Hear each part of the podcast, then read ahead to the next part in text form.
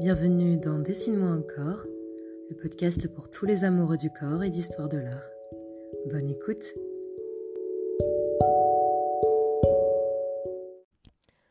Je veux, humiliant mon front et mes genoux, prosterner devant toi comme on est quand on prie, sous le ciel de tes yeux qui font ma rêverie, baiser pieusement tes pieds petits et doux. J'étancherai, gardant tout mon désir pour vous, la grande soif d'aimer qui n'est jamais tarie, ô petit pied trésor dont la beauté marie, la rose triomphale éclaire au lys jaloux. Extrait du poème de Albert Mera, Le pied. L'être humain entretient un rapport ambigu avec ses pieds. Bien qu'essentiel à sa mobilité, cette partie du corps est souvent méprisée, moquée, maltraitée, sans doute parce que la moins jolie de toutes, si je puis dire, la moins visible ou encore la moins attractive. Certains, bien au contraire, l'adorent, allant jusqu'au fétichisme. Les pieds ont pourtant un rôle primordial anatomiquement parlant. Ils nous ancrent dans la réalité. En supportant notre poids et parce qu'ils nous offrent mobilité et déplacement, ils nous permettent une certaine liberté. Les pieds ont donc naturellement intéressé les artistes. Pour ces quelques raisons symboliques, pour les épisodes culturels ou cultuels nés de ces symboles, le lavement des pieds, le baisement des pieds que nous allons étudier plus tard dans l'épisode, mais également pour leur simple représentation, car les pieds relèvent en soi d'une prouesse artistique, tant il est difficile de les figurer ou encore de les sculpter. C'est parti pour ce nouvel épisode spécial pieds. Ne m'en voulez pas, c'est vous qui avez voté. Bonne écoute. Parlons un peu latin.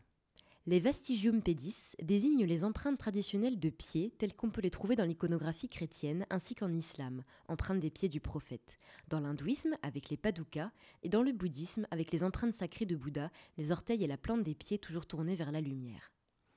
L'un des plus jolis exemples à mes yeux est celui de la représentation des empreintes des pieds de Vishnu comme objet de vénération orné de symboles de bon augure associés aux dieux, trône, conque, drapeau et poisson.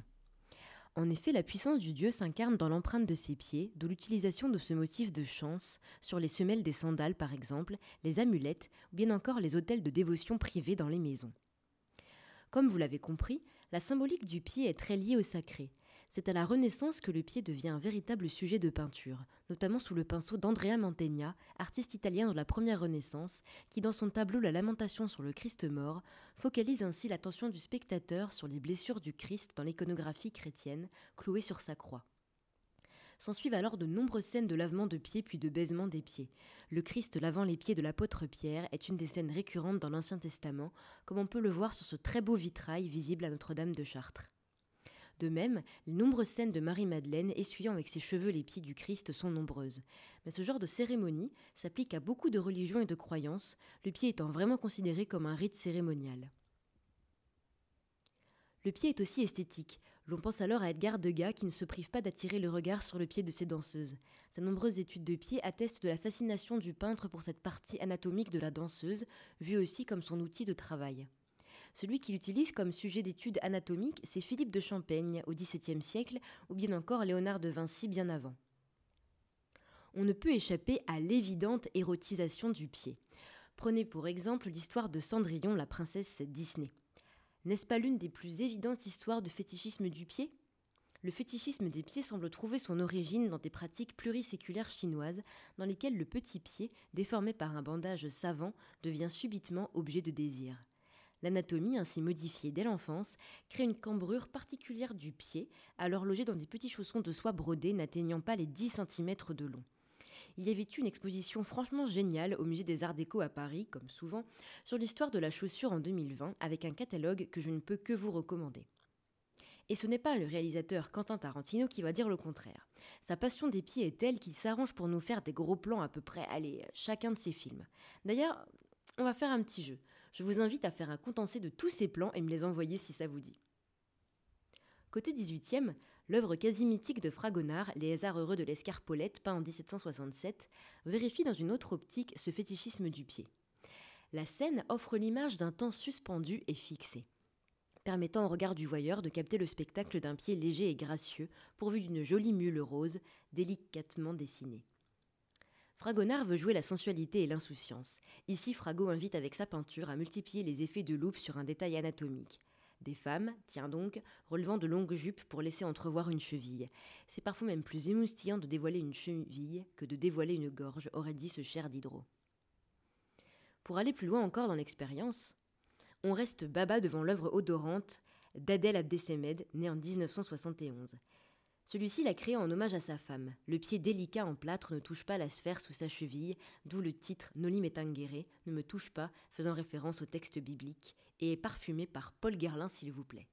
Derrière ce concept olfactif, Diane Tellemer qui a eu l'idée de ce projet en associant des duos d'artistes et de parfumeurs, plutôt culottés sachant l'odeur qu'ont en général les pieds. Et puis certains, comme le surréaliste René Magritte, font encore plus preuve d'imagination en imaginant le processus de transformation d'un pied en chaussure. Le rendu de la chair humaine avec les lacets des bottines est limite effrayant et pour tout vous dire, je n'ai pas vraiment compris la symbolique du tableau. Le surréalisme a ce je ne sais quoi que toute interprétation est propre à chacun et chacun peut y voir ce qu'il a envie. Moi pour le coup, cela me fait penser à ce conte si beau mais si dur à la fois, Les chaussons rouges. Une paysanne orpheline portait de magnifiques souliers rouges pour se rendre à l'église. Sa mère adoptive les trouva indécents, trop voyants, et lui demanda de ne plus les mettre. Mais la jeune femme ne l'écouta pas et s'en alla au bal. Après avoir beaucoup dansé, elle voulut rentrer chez elle, mais les souliers flamboyants dansaient tout seuls, comme vissés à ses pieds. Elle ne les contrôlait plus. La pauvre paysanne se mit à danser, danser à travers les forêts sous la pluie pendant des jours et des nuits.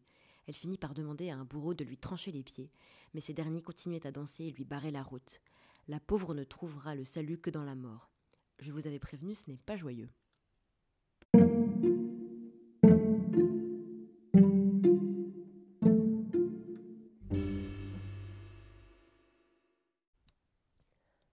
Dans tous ses états, qu'il soit nu ou chaussé, n'a pas fini de nous étonner. Avec ce petit palmarès, j'espère avoir su satisfaire votre curiosité, et pour ceux pour qui parler d'orteils n'est pas vraiment leur tasse de thé, on se rattrape la semaine prochaine avec toute autre chose qui, j'en suis sûre, vous donnera plus matière à rêver. Prenez soin de vous et à la prochaine